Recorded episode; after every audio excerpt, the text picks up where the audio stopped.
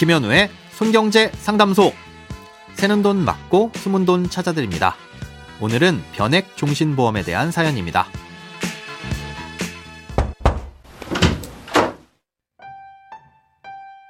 안녕하세요. 저는 54세 여성 청취자입니다. 내년 3월이면 10년 납입이 끝나는 변액 유니버설 종신보험을 가입하고 있습니다.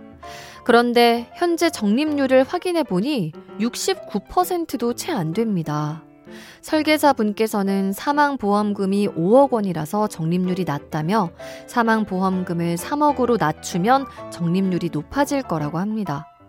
해약도 못하고 울며 겨자 먹기로 유지하기는 하는데 사망보험금을 줄이는 게 나을까요? 참고로 전 사망보험금이 딱히 필요하지 않습니다. 그냥 살아있을 때 쓸 목적이거든요. 우편으로 안내장이 왔는데 너무 복잡해서 무슨 말인지 하나도 모르겠습니다. 안내장이 무슨 내용인지 앞으로 어떻게 해야 될지 제발 알려주세요. 오늘은 청취자 이경선님께서 보내주신 사연입니다. 가입하신 보험의 안내장을 별도로 보내주셨는데 살펴보니 안타깝게도 사연자님이 원하셨던 목적으로 활용하기엔 적절하지 않은 보험으로 보입니다. 일단 가입하신 변액 유니버설 종신보험은 저축이 아닌 보장성 보험입니다. 보험의 이름을 살펴보면 그 보험의 정체를 정확하게 알 수 있는데요.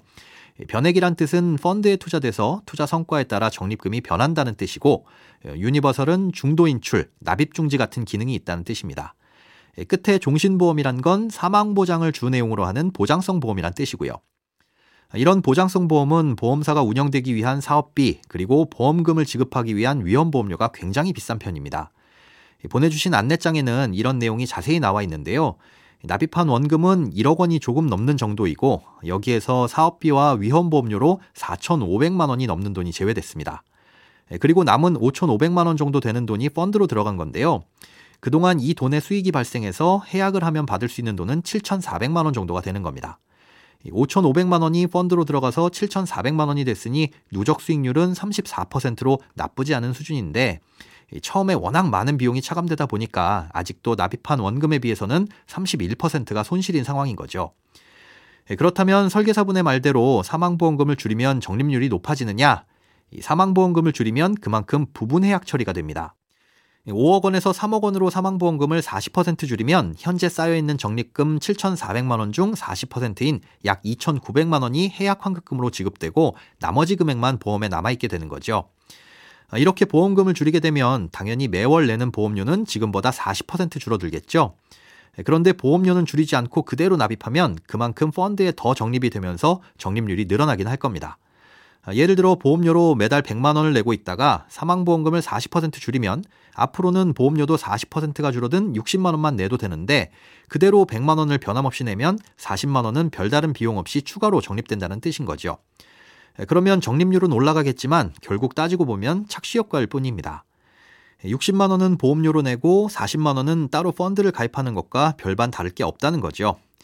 보험을 아예 해약해서 발생하는 손해나 뭐 일부 금액만 해약해서 발생하는 손해나 비율은 똑같으니까요.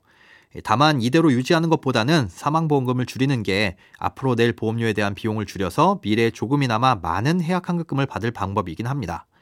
예, 문제는 앞으로 보험료를 낼 기간이 얼마 남지 않았기 때문에 큰 차이는 없다는 점이고요.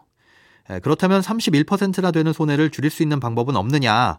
예, 내년 3월에 납입이 끝나고 나면 더 이상 보험료를 납입하면서 내야 하는 수수료는 없으니까 그대로 기다리면 해약 환급금이 점점 증가하기는 할 겁니다. 다만 펀드의 수익률이 계속 좋아야 한다는 전제가 있는데요. 수익률이 안 좋아지면 그만큼 증가 속도가 더뎌지거나 적립금이 줄어들 수도 있습니다.